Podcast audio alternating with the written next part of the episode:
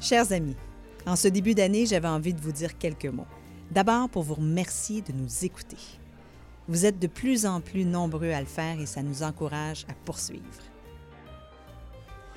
Lorsque j'ai lancé Brave en 2017, j'avais envie d'apporter une humble contribution au monde qui m'entoure. J'ai commencé tout doucement, en me disant que si je pouvais produire euh, environ six épisodes, ce serait très bien. Aujourd'hui, 21 épisodes plus tard, je sens que ce que nous faisons, mon équipe et moi, eh bien, c'est pertinent, c'est apprécié et c'est de plus en plus important. En créant Brave, je voulais inspirer les gens à vivre de manière courageuse pour qu'ils puissent expérimenter la vie à laquelle ils étaient destinés.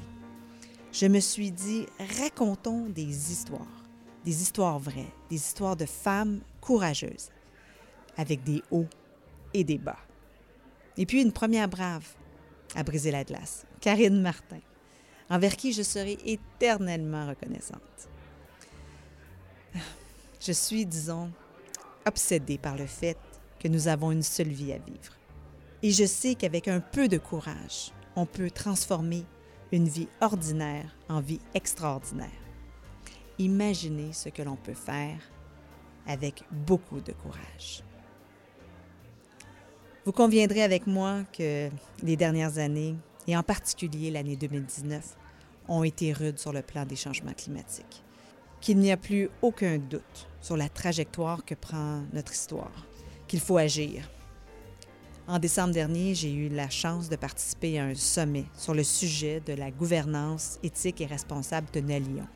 Nous étions pendant deux jours des milliers de personnes de tous les milieux à nous demander ce que les entreprises, les gouvernements, les individus, les écoles, ce que tout le monde pouvait faire pour améliorer l'état de la planète et de l'humanité. Nous étions tous des convaincus. Nous travaillions déjà tous dans ce sens. Mais nous sommes tous revenus de cette rencontre avec l'intime conviction qu'il faut maintenant faire plus. Il est de plus en plus clair dans mon esprit qu'il n'y a pas et qu'il n'y aura pas de solution simple et immédiate, qu'il n'y aura pas non plus d'entente ou de loi qui pourra tout régler comme par magie.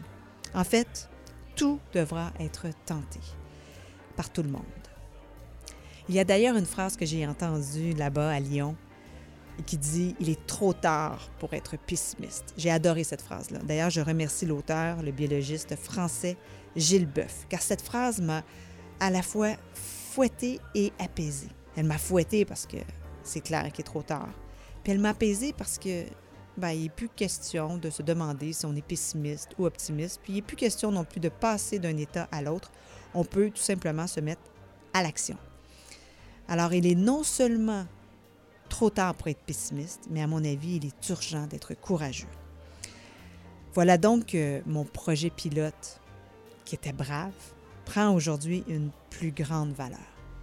Je suis heureuse d'avoir mis au monde cette tribune qui met de l'avant le courage comme grande vertu. Car pour changer le cours de l'histoire, pour changer le monde, il en faudra du courage. En fait, c'est surtout de cela qu'il faudra. Donc, en ce début de nouvelle année, mais également de nouvelle décennie qui sera décisive pour l'humanité, il ne nous reste plus qu'à être braves, pour nous, pour les autres, pour l'humanité. Je nous le souhaite sincèrement. À vous tous qui nous écoutez, merci encore et surtout, bonne, heureuse et courageuse année 2020.